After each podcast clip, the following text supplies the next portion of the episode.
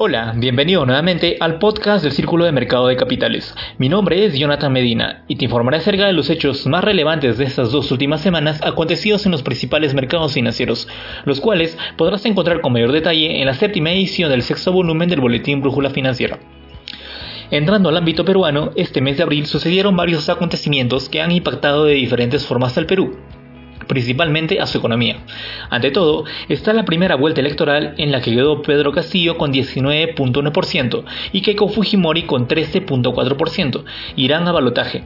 Además, la inversión del gobierno general subió 127% en marzo, dando como resultado un nivel máximo en 15 años, teniendo en cuenta que el mayor dinamismo relativo se registró en los gobiernos locales con un aumento del 134%.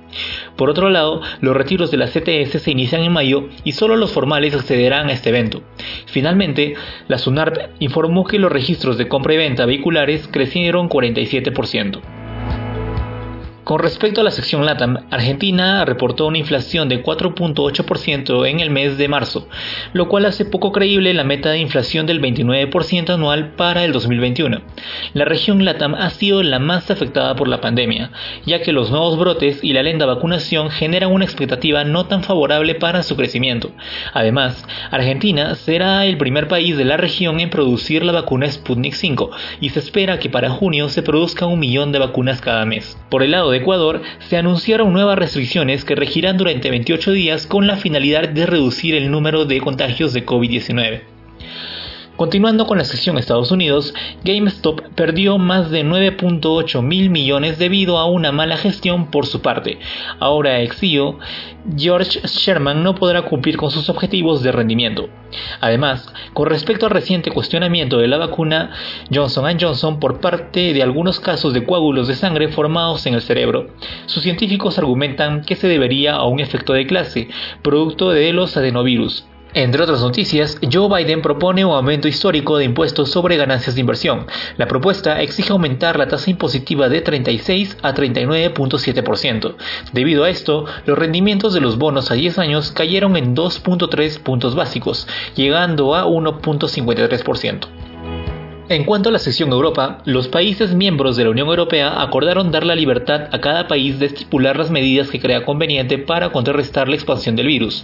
Por ende, el llamado certificado verde digital de vacunación no será un requisito para viajar entre dichos países. Por otro lado, Allfunds, la compañía española que viene asombrando a Europa, comenzó a cotizar el pasado 23 de abril.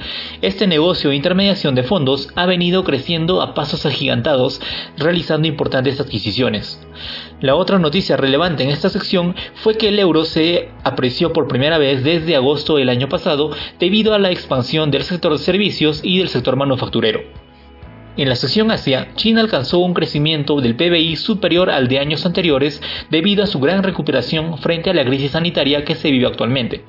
Además, planea utilizar la vacuna alemana BioNTech contra el COVID-19, la cual sería la primera vacuna extranjera en ser usada en su territorio.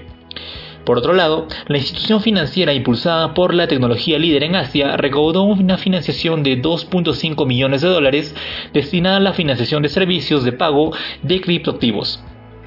Finalmente, el nuevo consorcio de blockchain de las empresas y startups eh, de la Asociación de Naciones del Sudeste Asiático busca promover la educación del blockchain, por lo que firmaron un memorando con otras asociaciones extranjeras para llevarlo a cabo.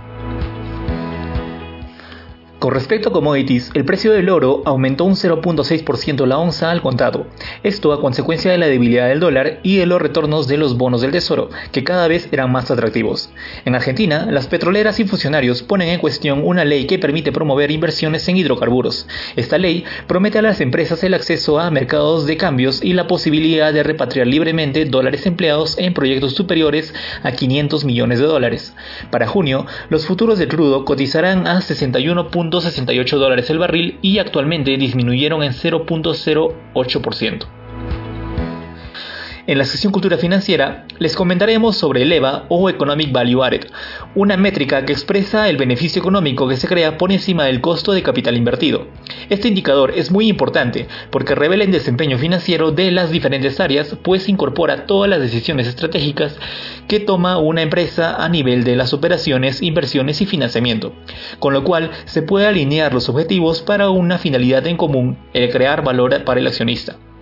Además, con el EVA se puede realizar valorizaciones en función de sus proyecciones descontadas a una tasa. Bien, aquí acabamos por hoy. Espero que la información de las secciones les haya sido interesante y provechosa. Muchas gracias por sintonizarnos. Que tengan un buen inicio de semana. Hasta la próxima.